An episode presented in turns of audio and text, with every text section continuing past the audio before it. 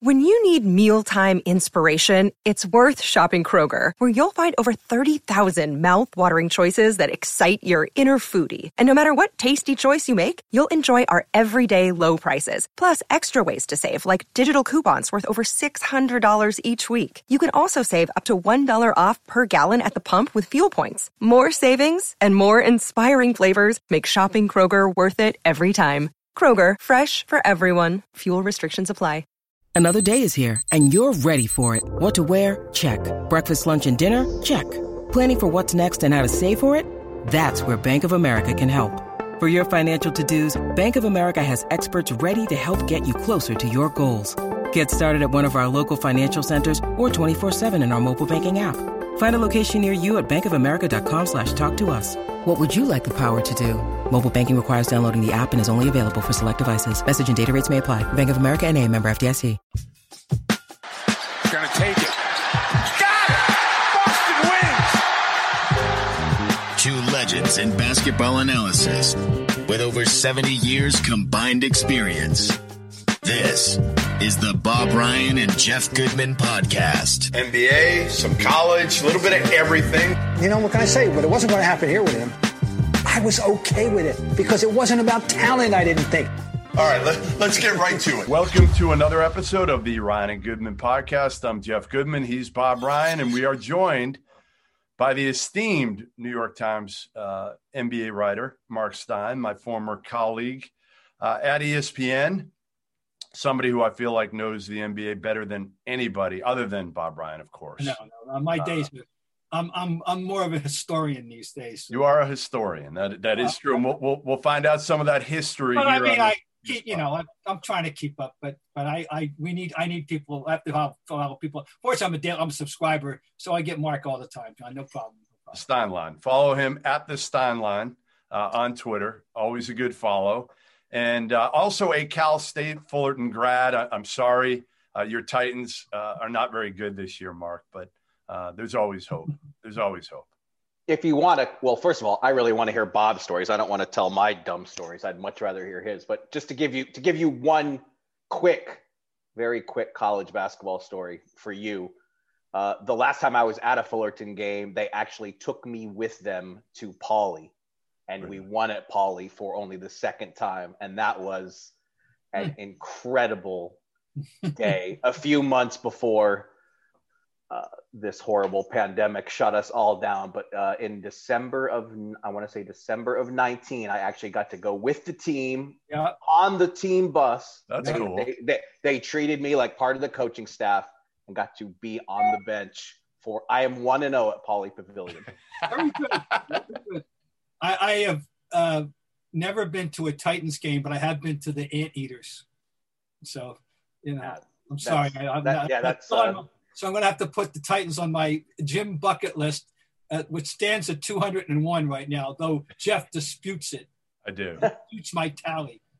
He, he uses, you know, like like he uses gyms that he's been to if if they were like in a high school tournament or something. I don't. No, there's no, all no, sorts no, of Ryan. I don't like it because I include women, junior college. Right. I went to the JUCO tournament one year for the whole. It's illegal.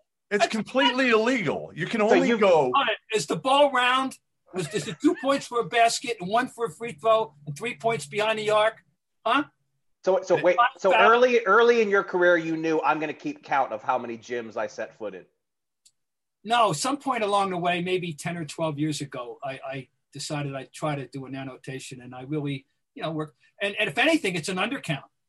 Obviously, yeah, for sure. There's... If anything, it's an undercount, not by too much. I don't, don't forget anything. You do not forget any gym you ever stepped into. You could tell me the year, the month, the day, who they played, and probably what the damn final score was. Um, it's incredible, Mark. Like, but we, but we, digress. We have a distinguished guest yes, here. Yes. Let, let, let, us get on to what, what we what we uh, what we got Mark on for here, and uh, you can kick things off. All right, Mark. It seems to me that the, there's one overriding, overwhelming interest story in the NBA, and it's the big three. It's the it's the they've been hatched. All right, we've been, we have three samples. What's your observation on what we have we have seen from the first three games with the big three in Brooklyn? Uh, you know, it's probably gone better than I would th- when I thought it would. Throwing these guys together with, I mean, practice time has never been more scarce than it is now in the NBA. It's impossible to practice. So, Kyrie coming back from a long absence and then putting Harden out there offensively, they've been amazing. Obviously, the, the, the two games against Cleveland defensively, disastrous. I think they'll look good in the regular season. But I'm I'm not a believer. I'm I I don't like the approach. I don't think it can work long term. I think it's too much to heap on Nash as a first year coach. Uh, I I just don't see how three ball dominant guys can work. But I I think I think deep down we know why they did it. I mean, Kyrie has stopped being someone reliable. They've uh, they their first season of Durant, they didn't even get Durant, and I think they felt pressure that we can get James Harden. We better grab him, even though it's going to cost us control of the next seven drafts. Get Harden, hope we can figure it out, and hope that Harden convinces Durant to sign another contract. I, I, mean, I think those are their big ambitions besides trying to win it all, obviously. Could you have remotely foreseen that, that Harden would be so, dare I say, deferential yeah, and, he deserves credit for that. He because nobody thought he could. Everybody thought he's played this kind of basketball in Houston for eight years, which I don't even know if I mean I don't know if there's ever been an offense so centered around one person in terms of how much he's had the ball and the way they catered to his every whim. And so far, he has gone out of his way to show he can still facilitate, he can still play the way he did in Oklahoma City. So I think he is definitely surprised the, the skeptics. But you, you know Steve you know Steve Nash better than just about any media person. How does he handle the egos? Because I've been around Kyrie a lot. He's tough to deal with. He's just tough. He's moody. We've been through it. Bob, listen, I've never heard Bob as negative about any player as he is about Kyrie Irving. And that says a lot. That says a lot. And, and James Harden is just as um, different in, in his own way, right? And KD has changed. Like those three egos, how is Steve Nash possible? He can't coach this team, can he? I look, I think the ego handling part is probably the part that's the easiest for him. Not to say that it's easy, but he just has that way. He has a personality. You know, as you said, I covered him so much and I've seen him do it he's great at bringing people together. I mean, that is a natural skill that he has, and that's really why he has this job.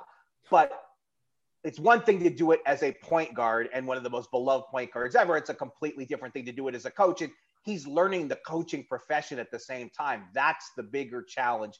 He's never coached anywhere.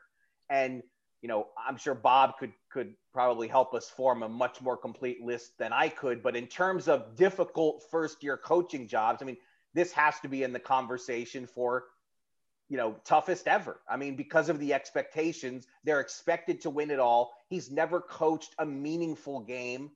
And to have to learn that on the fly while trying to manage these egos, that's where it's it's it's it's a tall order. I, lived with an OJT coach 50 years ago and Tommy Heinsohn.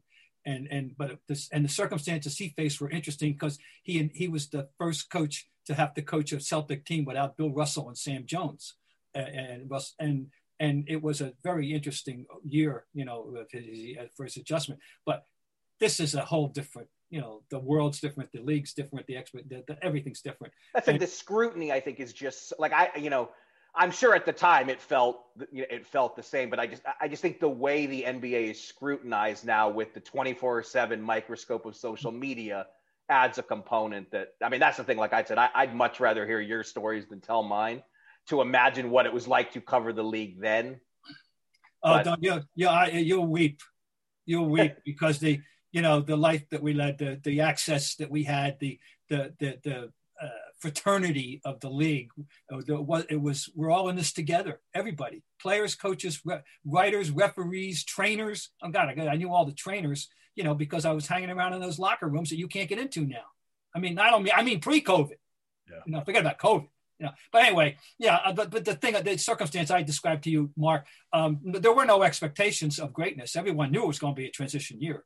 So you know he had a honeymoon there. Tommy did. But, I have to. I have to get. I would. I would just guess though that because I think that's a great comparison that most people wouldn't even cite because they don't remember Tommy Heinsohn coaching. They only remember Tommy as a broadcaster. But I would have thought the buy-in Tommy had from those players, having played there for so long, like you know, today these guys they drop on a coach so quick. I mean, that's the thing. When things start going bad, will Steve Nash have that buy-in from these guys? Yeah. Well, that's it. What what's coaching uh, success depend on them buying what you're selling, and and and you're you're a salesperson. You know, I say we're all salespeople. You know, in different ways. You know, to to, to ne- negotiate the lives that we, you know, as writers that you leave. But coaches have to negotiate. They have to be salespeople to the players, right? I mean, in a sense, and and particularly this NBA because the the player entitlement, the play, the, the background of how who these guys are and how they got to where they are is so vastly different than what a player, how a player got to where he would be in 1970. You know, the world is totally their their adolescent upbringing is completely different. You know? I mean, my, my my take on it is today.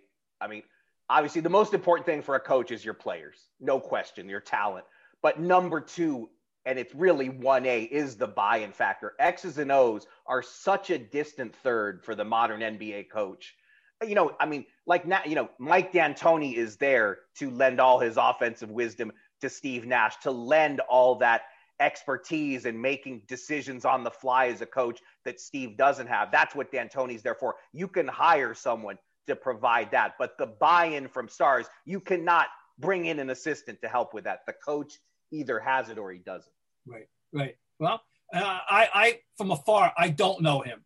Uh, Mike, I had one post game interview, you know, I remember too, you know, during my late years on, on uh, in the league covering. But uh, my observation was he he's up to the task. If anybody is, uh, there's something he's special. I think he's definitely special. No question. He, uh, he is he is just, marvelous around people. Third party observation. Is he like is he like Steve Kerr, Mark? In in a lot of ways, are there some similarities you see between Nash? Oh no, I, I think they are they are incredibly similar. I think you know even the way they speak I didn't notice it until Steve Kerr became a coach, but Steve Kerr and Steve Nash are very close. And just like even some of the facial mannerisms when Kerr speaks, I see Nash sometimes.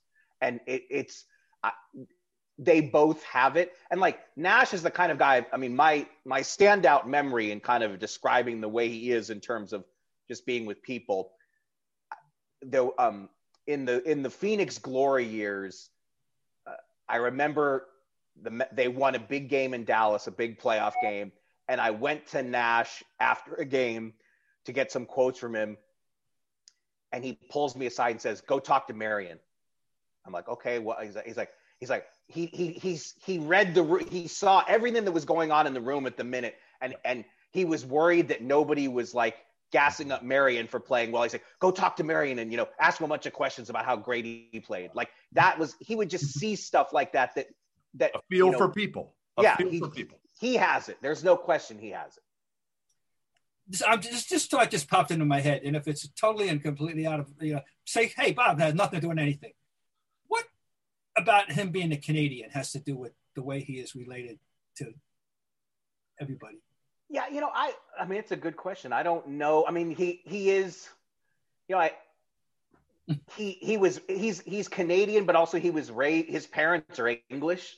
I mean, so I guess he just does he, born he in South Africa. He, yeah, his, his his um his dad yeah, he was born in South Africa because his dad played soccer, yeah. was playing professionally in South Africa at the time. I mean, um I, mean, I know, I think I think he he probably would say it makes him tougher because I think he has that hockey mentality. You know, like the, he did grow up playing hockey. He's one. He's that's the other thing about him. He is one of those guys who's so good at everything, every sport. When he, he I mean, he plays soccer. He looks like he could have played professional soccer. I saw him play in a charity baseball game. Dirk Mike Modano for years had a charity baseball game in Dallas and Dirk adopted it and, and he convinced Nash to play in this game one year. And Nash turned to double play. At se- he played second base, hadn't played baseball in you know 30 years, and he looked like a professional second baseman turning the double play. He's just one of those guys. It's it's it's annoying. Ainge is one of those guys. You know that. Oh yeah. They, they, they're tight, you know. They, you know, from their their time together in Phoenix, I think they right. hit it off too for a lot of the same same reasons. But anyway, it's it's a, a, a, a unique, almost a unique circumstance of, of, of throwing a first year coach into this, and uh, I uh, it, it's going to be they're going to be a story all year, aren't they? I mean, we're going to be watching. I know, I know. I'm looking at that box score. I'm looking for that box score every morning now. I am. I just. And by the way, for people who don't know, I made allusion to. I just want so people understand what we're talking about with Harden. So far in the first three games together, here's the shot attempts total: Durant 65, Irving 62, Harden 32. Wow, wow. Well, he's proven a point too. I mean, I mean let's face yeah, it. Yeah, no question. No question. He, my question then is he showing off to a degree? That, you know, I mean, it, you, you, you smart. question motivation. Very smart. You can't help it. They're wondering what is what is this game plan here? You know, exactly. Is it just a team oriented thing, or is he just trying to show the world? So, you know, uh, don't does not going through your mind. Well, all right, James, what's the deal?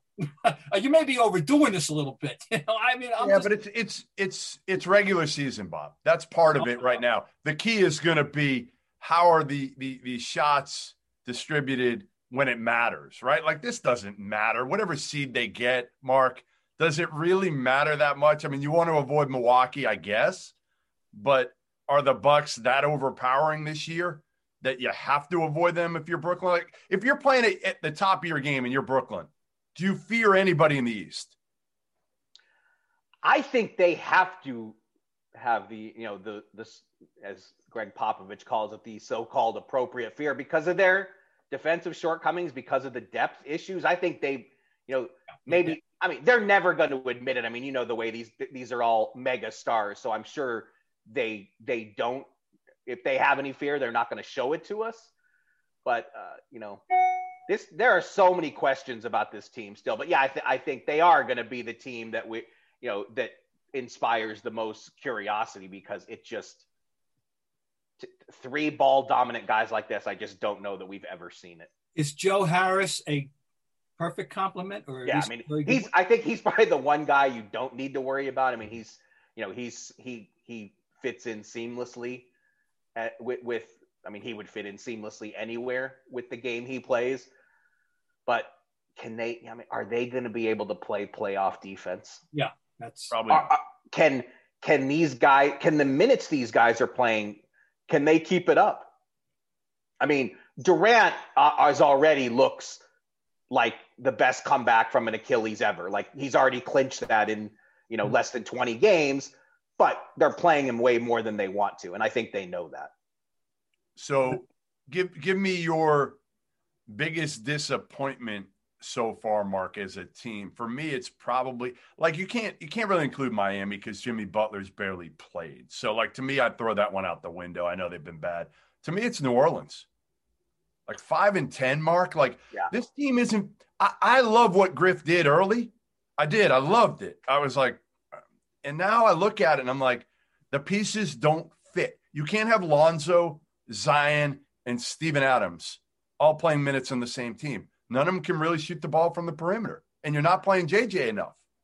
I think a lot of people would nominate New Orleans for that. Um, I don't not trying to make myself sound super smart here, but I don't. I I'm not terribly surprised. I think it's always hard to pull that off with the we're gonna we're gonna stockpile draft picks and we're really building for the future. But yeah, we also want to stay competitive too and kind of make a, a run for the seventh or eighth seed. That's always harder to do.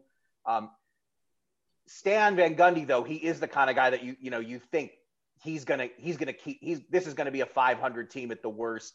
Stan will get them organized. He'll get them to max out.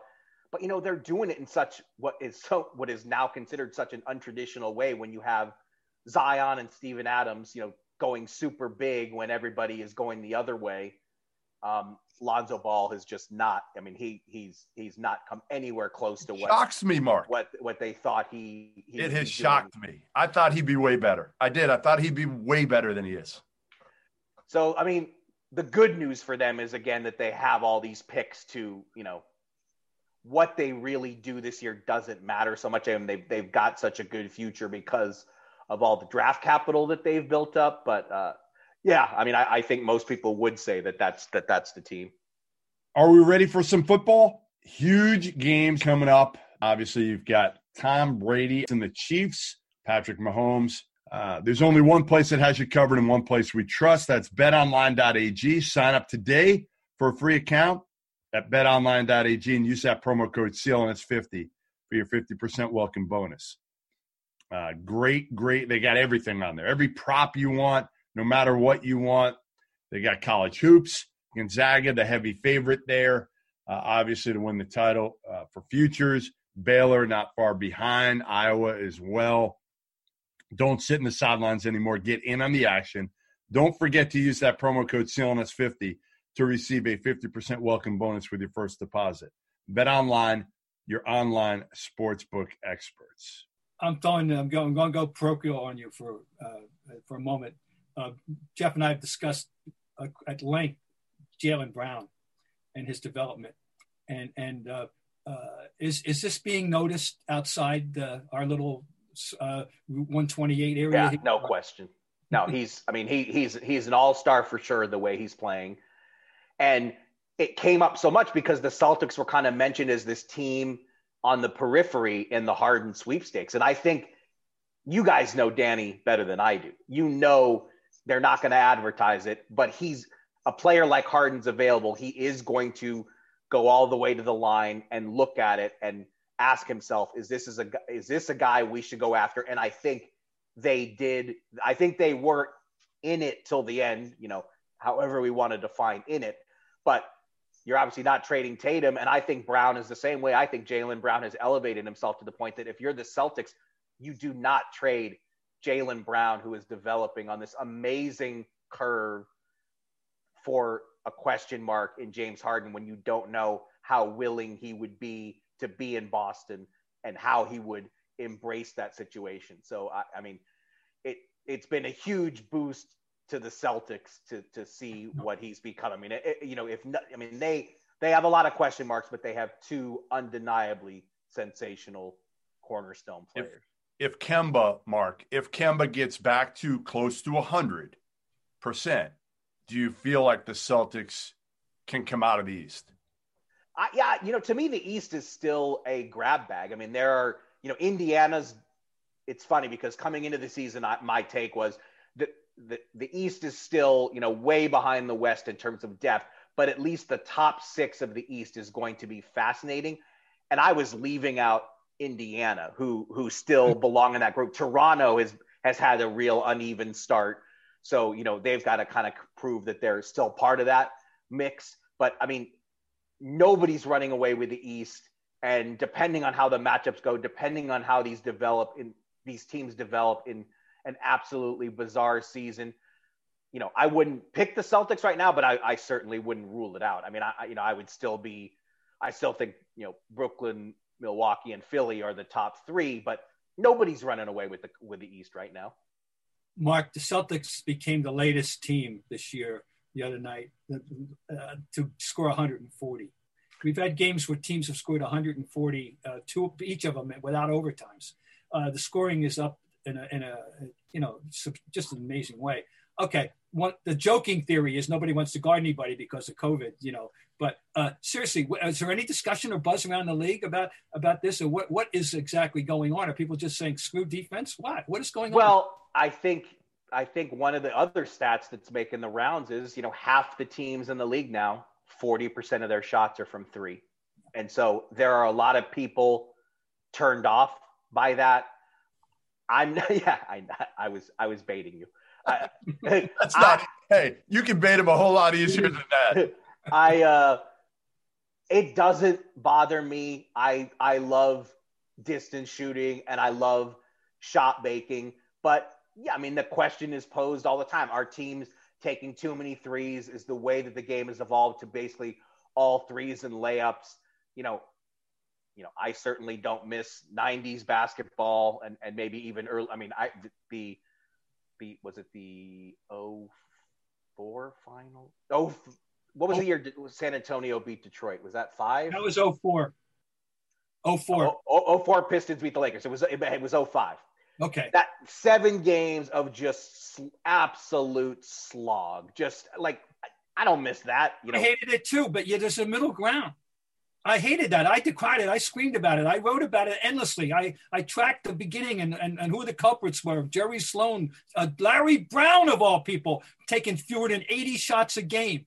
When you know, and and that that that's a stat people don't talk about that I used to pay attention to. Right, I didn't want that either.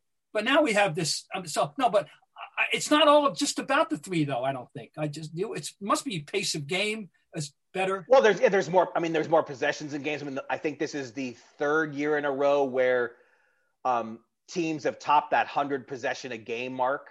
So, I mean, that that's a thing. It's funny that the seven seconds or less Suns mm. they were seen as this revolutionary team. You know, pace wise, they'd be bottom third now with in terms of possessions a game. So that I mean that that definitely is it. I mean, there's just so many more you know, teams have the ball more than they did, and that you know they're getting shots up so much faster. But I mean, believe me, don't don't get me wrong. I like offense, and I screamed about that that the way the league had deteriorated. I called it the ice age. You go look it up. It's it's you can see how the, the deterioration of shot attempts. And I I used to say it was about Frady cat coaches who were happier when they didn't have the ball than when they did, and and you know, and then that that was awful. I mean, we uh, just go back. You're talking about the the, the 0405, the the Knicks and the Rockets series were yeah. all those Knicks and the Miami. They were they were sludges. They were you know they were oh it was awful stuff. I mean, I'm happier, but I like a middle ground. I, here's what drives me crazy. Guy drives in, he's two feet from the basket. He turns around and throws it back out for the three. now, you know, yeah, if goes in, that's a nice play. But you know, oh, I, I my, my head explodes every time I see that. Or and big guys who who particularly when it's a big guy that gets a ball. I've seen it. They get a, the ball low and then they throw it right back. I don't even think about taking a two foot jump hook. That's all. All right, I, I'm, I'm off. I'm off the soapbox now. All right, hey Mark, you've you've covered some really good players in your career. Um, where does Luka and I know you haven't been around him as much. Obviously, no, nobody has over the last, you know, you're in the bubble, but it's not the same. You're not around him like you would be around him if, if we didn't have the pandemic. But just what is he like to be around? What is he like to watch compared to some of the other stars that you have been around in the past? Even even on a I'm not even at like like some of the stars that you've seen occasionally come through or or cover in, in a playoff series. Describe Luka to us.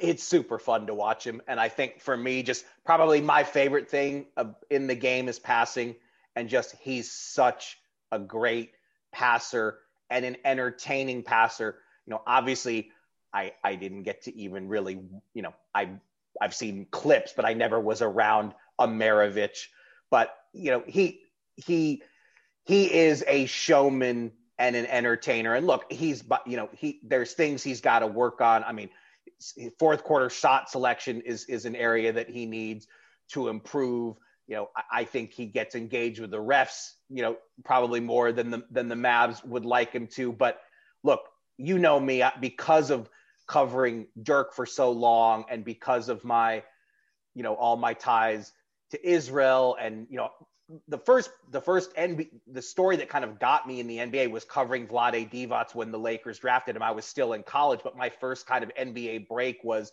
being able to cover summer league in 1989. I think Bob would back me up. In those days, you know, the beat writers didn't cover summer league. Summer league was not the institution it is today. So I'm working at the Orange County Register. The you know the Lakers writer Don Greenberg, who, who Bob will remember, Earl oh, Bloom. You know these guys. The, they would go to June every year because the Lakers were in the finals every year. These guys didn't want to go to summer league, so summer league was up for grabs. And and in 1989, Robin Romano was an assistant editor and and someone with Boston ties, who I, I also think Bob knows. And oh. I begged her all year long, please let me cover summer league, please. I, I mean, I, I annoyed her so much, and she did 1989 Summer League. So not only was Vlade Divac there, David Robinson was there for the Spurs. It was the summer that all the European players came over. Alexander Volkov was there. And so I was 20 years old and I got to do this Summer League. I actually knew Vlade's game because on trips to Israel to see family, I would get to see games of him playing for the the when Yugoslavia was still a unified national team and that was I always say the best team nobody ever saw because the, that that so my my love affair with European basketball goes back that far all the way to I, the to the 80s. I and... gotta jump. I gotta jump in right here. no, oh, this is so. This is like you got my pulse racing.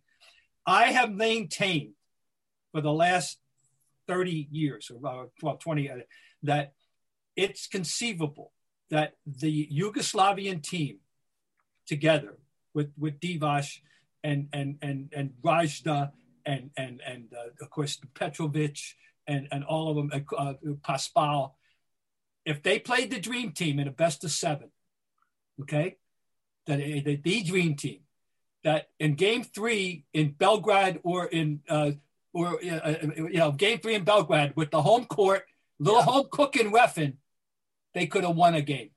For sure. At least a game People I, have no idea what that talk about home court advantage. I mean, that place is insane. You're yeah, I mean that team was unreal. Dražen was unreal. I mean, they were they you're right. I mean, they they it would it was the one it was a you know kind of one of the great what ifs of the sport that we'll we'll know. never know. They I couldn't win the series, but they could make those. They would have made it a series. They would have made those guys play. I know that they could have played with them, and and, and that, that would have been that would have been. But so, so I guess I guess what I'm saying is having followed European basketball since then, and not not like as closely as I followed the NBA, but having having having followed European basketball that long, even with all of that, when when Luka came from Real Madrid, I didn't. I knew he was great.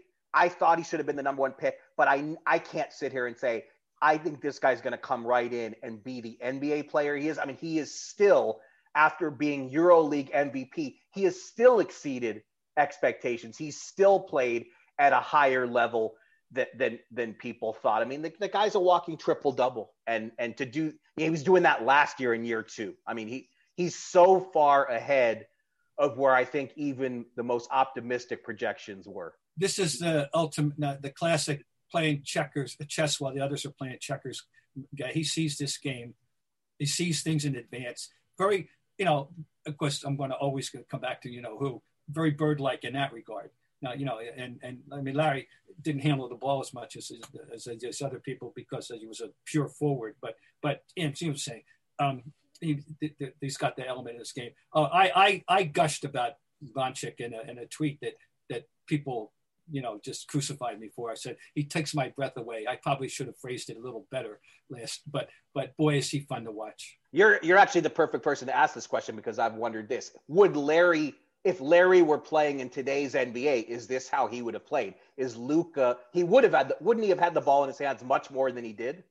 Um, yeah, yeah. I, I, think they would have. They probably would have done that. But I mean, I, I don't know if he would have been real comfortable that way. You know, he he, he was, but he, he could adjust to anything. The thing I think most about Larry playing in today's game is instead of taking two or three three pointers a game, like you know, he'd be doing what everybody else would be doing, be taking seven or eight or whatever the hell or more. You know, and and and he was the original three point uh, king, as we well know. Literally, three years in a row, he won the three point contest. I mean, would he would he be better as a big one or a small five? I mean, he could do both, obviously. I mean, that's he, he could, probably probably big one, but uh, you know, but it's just he's just he was just a player, a great a great player. But I always say, think about Larry, and when you talk about the great passers, and, and of course, I always say the two best passing forwards, LeBron and him. Uh, but Larry got more done with the with fewer touches than any player, any great player ever. That I can assure you. More done with fewer touches. You know, eh, eh, eh, with, with you know, he, he, didn't have he, he, wasn't handling the ball all the time the way obviously Magic was a point guard. Uh, Harden, you know, dribble, dribble, you know, all that. But that's not was not his game, and he still would rack up these assist totals because of anticipation and, and vision, and you know, touch passes and over the head passes, and oh, and you know, he's the master of the entry pass because there's no entry pass now who, who who posts up, you know. But anyway, we I digress again. By the way, Bob, uh, Luka got his uh, 31st triple double last night. Do you know who he tried? Who he tied on the all-time uh, triple double list? Tell me. John Havlicek. 13. John had they. I'm surprised they even had the annotation of how many John had because of those days that you know some so much is lost. Uh, that's good. Well, I knew he was doing stuff like that when you know when I covered him, but we didn't have a phrase for it you know, no one, the phrase was coined to the best of my recollection by Bruce uh, Jolesch, who was then the Laker PR guy. and, and came up with this idea of calling a game in which you had triple double figures in those three categories a triple double. And anyway, so you know, I'm glad. Thank you for bringing that up. I appreciate that. No problem. hey, Mark, how how worried are you? I mean, does it even matter? Like, there's been what 22 games postponed already, uh, or what about a month into the season overall yeah. now? Like, is that fine? Like in college, you know, there's, I don't know, on a Saturday, there's like 10 games postponed every Saturday, but there's so much inventory, it doesn't matter. It doesn't matter. So life goes on. And I actually talked to Dan Gavitt yesterday from the NCAA, and uh, and I asked him his confidence level of getting, you know, start to finish for the NCAA tournament, even though they're not bubbling up. And he said it's it's high. And I said, well, what happens if a player like a Gonzaga player tests positive in the middle of the tournament? He said, well, we're not pausing the tournament. Like tournament's not something you can pause. So so life goes on. And that's kind of the way it's been in the NBA. I mean, you know, oh. Jayson Tatum was out a couple weeks. The Memphis Grizzlies have missed a bunch of games. Wizards. Do you see anything changing, or are they just gonna, hey, just let's march on unless unless you have like you know 10 teams that can't play at, at a time I think it's just the the problem with trying to answer that now is we don't know where we're going to be in May. How widely distributed will the will the vaccine be in May? I think the league feels like in May, if the vaccine is widely distributed by that point, that they can, you know, stage the playoffs with less con, you know, a lot. They better be able to stage it with a lot less concern they have right now because it, you know, it is 22 postponements as we record this, and it's been you know, nearly one a day for the last two plus weeks. And, you know, are they going to try to make all those games up? Are they going to have to cut the schedule shorter than the 72 games it is now because you're just not going to have time to make up all the games you want to make up? And look, if it, if we're in the, if, if this, if this climate is not much better than it is now, they're going to have to consider a bubble for the playoffs because, you know, we talked so much last year is it an asterisk season because of the bubble? You're really going to be straying into asterisk territory if in the playoffs, you know, star X suddenly is out for 10 day 10 to 14 days. I mean, that's just that's never happened. And so, you know, I think there are people who who kind of are thinking of that in the back of their mind. In the playoffs, are they going to have to reconsider a maybe not for all four rounds, but for some of it, are you going to have to go back to a bubble to ensure the integrity of the playoff?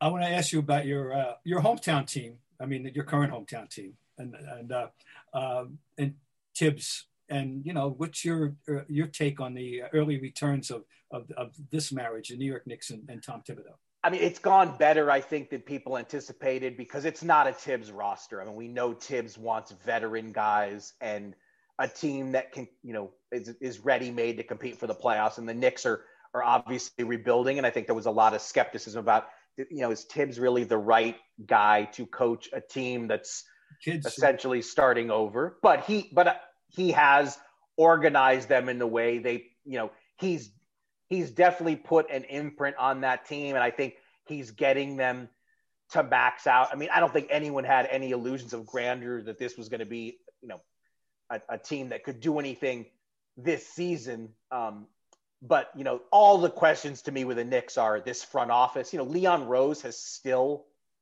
not addressed the media. I mean, oh, in, uh, you know, crazy. He, you know, he'll do an MSG sit down or issue the odd press release, but I mean, New York, where you know GMs and coaches sparring with the with the press is a sport unto itself since I was a kid and now you have a Knicks GM who, who never talks. Um, but beyond that, I mean, you know, that's not the most important thing in the world. He Leon was obviously as an accompl- as accomplished as you could get as an agent, but he's never done this job. Can he build a contending team? I mean, I, you know, I think there's still a lot for that group to prove. Um, beyond, you know, Thibs, Thibs. we know Thibs is very organized. He's great at his job. He's gonna he's gonna you're gonna feel his presence immediately, and I think that's all true. But you know there there's so many roster questions to, to that this team still needs to answer. One thing that looks like a positive that uh, Immanuel Quickley has attracted a great deal of attention. He's he's beloved already by Knicks fans. I don't think there's any question about that. But look, I, don't want to. I don't want to. So was Kevin Knox a few years ago. well, that's because I don't. I think it's a little bit too early to, to second guess picks. And you know, Jeff Goodman forgot more about the NBA draft than I ever knew. but before that draft, there was a lot of Halliburton buzz to the Knicks, mm-hmm. and they didn't take Halliburton, who's been sensational with Sacramento. So I, I, I you know, I already wonder, you know, is the pressure going to mount quickly on Obi Toppin not being Halliburton? I, I have no confidence, zero confidence that the New York Knicks management will will will get the Knicks to be competitive again. Zero with Leon Rose and World Wide Wes. That's me. I, I just when's the last time James Dolan made a made a smart move with anybody he he hired? The track record. That that's all I'll say. Like unless they get Devin Booker, like their whole roster is CAA guys, and they're not good ones. Or Kentucky alumnus. Right. Alumni. Yes. I mean, it's crazy to me. Like, I don't know. It, the whole World Wide Wes thing just it, it, makes me laugh. I mean, even here, here's an inside baseball one, but like, so they draft Obi Toppin, and then the next thing, part of the deal is that Kentucky takes Obi Toppin's brother, Jacob, as a transfer from Rhode Island. So, like, they're working deals cross sports, cross levels. I mean, it's it, again, I like Julius Randle. I'm glad he's playing well, but he can't be your number one guy on a, on a playoff team. Like, no, and they look and they know they that know they're that. realistic about this sure. roster, but you know, that's where that's when we judge this thing.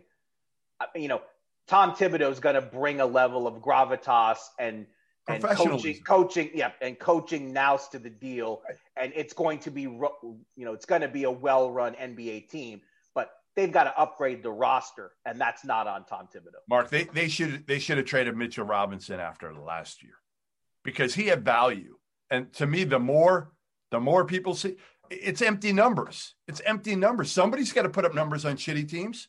And like Mitchell Robinson's fine. And, and he he's now being tutored by Nerlens Noel.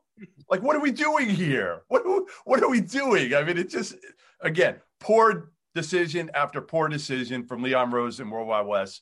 And and the problem is they're winning too many games right now. they are. They're winning too many games. They need to suck this year because this year's draft is loaded at the top. Like if you can get in the top three, maybe even five of this year's draft, you got a chance to get, I'm not going to say an all star, but like a guy that's got that type of potential. Well, they definitely hired the wrong coach then, if that's the strategy. Cause, it is because uh, they they will not. They, Tom Thibodeau teams will not be laying down and losing games. All right. Well, listen, we we we know you've got plenty on your plate uh, today. Um, the one year anniversary of, of Kobe was yesterday. That's today, 26. Today. It is today. today. It is today. today. Is it, we'll, we'll, we'll kind of let you go on this. I mean, it seems like I was down at my, I surprised my parents last year. They were in Florida and surprised them and was down in Florida uh, just hanging out with them for a couple days, stole a couple days during the college basketball season um, when, when it happened. And it seems like years ago now it seems like absolutely does not seem like a year ago. It seems like more than that. Well, it's pre, it's pre-COVID, and, and that just has just changed our entire feel for everything in life. You know. Where Where were you, Mark?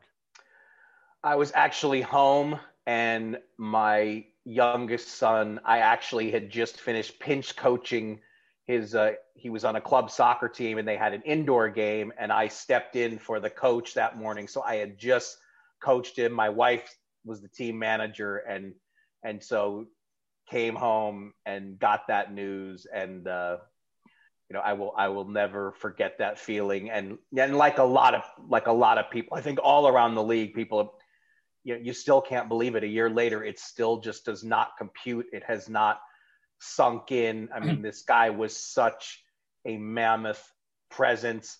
I was a Laker beat writer when they drafted him. And that's the thing, you know, he was 17 when the Lakers drafted him.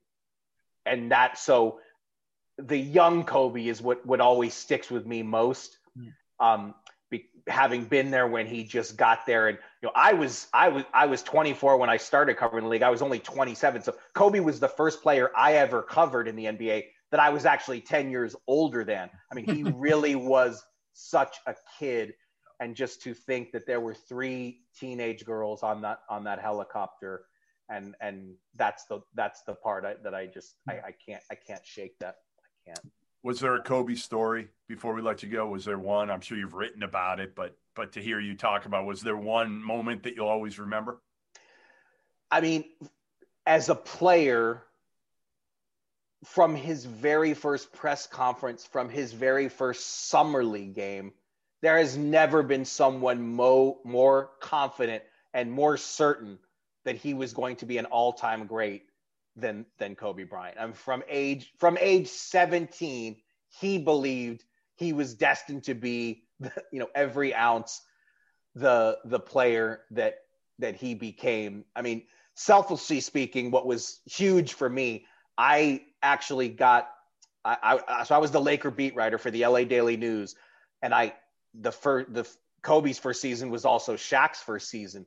By the end of that regular season, I got the job offer to go to Dallas to, to, to the morning news. And in those days, the Dallas Morning News was just a titanic newspaper. I mean, it was massive. The way they covered sports, you know, um, Dave Smith, the editor, actually came from the Boston Globe, so Bob knows him well. I mean, yes the, you know, the, the morning news was just on Sundays. They their sports section would be two or three separate sections. I mean, they just they I had to take the job, and everybody everybody with the Lakers thought I was nuts. They're like, you are leaving the Laker beat to cover the Dallas Mavericks, who are at the time were the NBA laughing stock. And I said, no, I'm leaving the LA Daily News to go to the Lakers of newspapers. That's how good Dallas Morning News was. But just having covered Kobe those first nine months of his career. I, I actually left and had to take the job before the playoffs even started.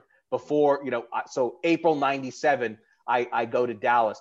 But from that first nine months, Kobe never forgot that I was there from the beginning. And he always made time for me when I, in the next 20 odd years, you know, he, and, and so for me, I, I always greatly appreciated that, that just having been, I was there enough at the beginning that he remembered that and and you know when he would come to Dallas, I would always get you know a few one-on-one minutes with him, which you know now doesn't even is now is impo- it was hard to make it happen then. It's it's near impossible near impossible now. No, uh, you know I still you know I marvel whenever I see Bob and I think of the the Paul Westphal finals story. You know I don't know I don't know if any of us will ever be topping that one.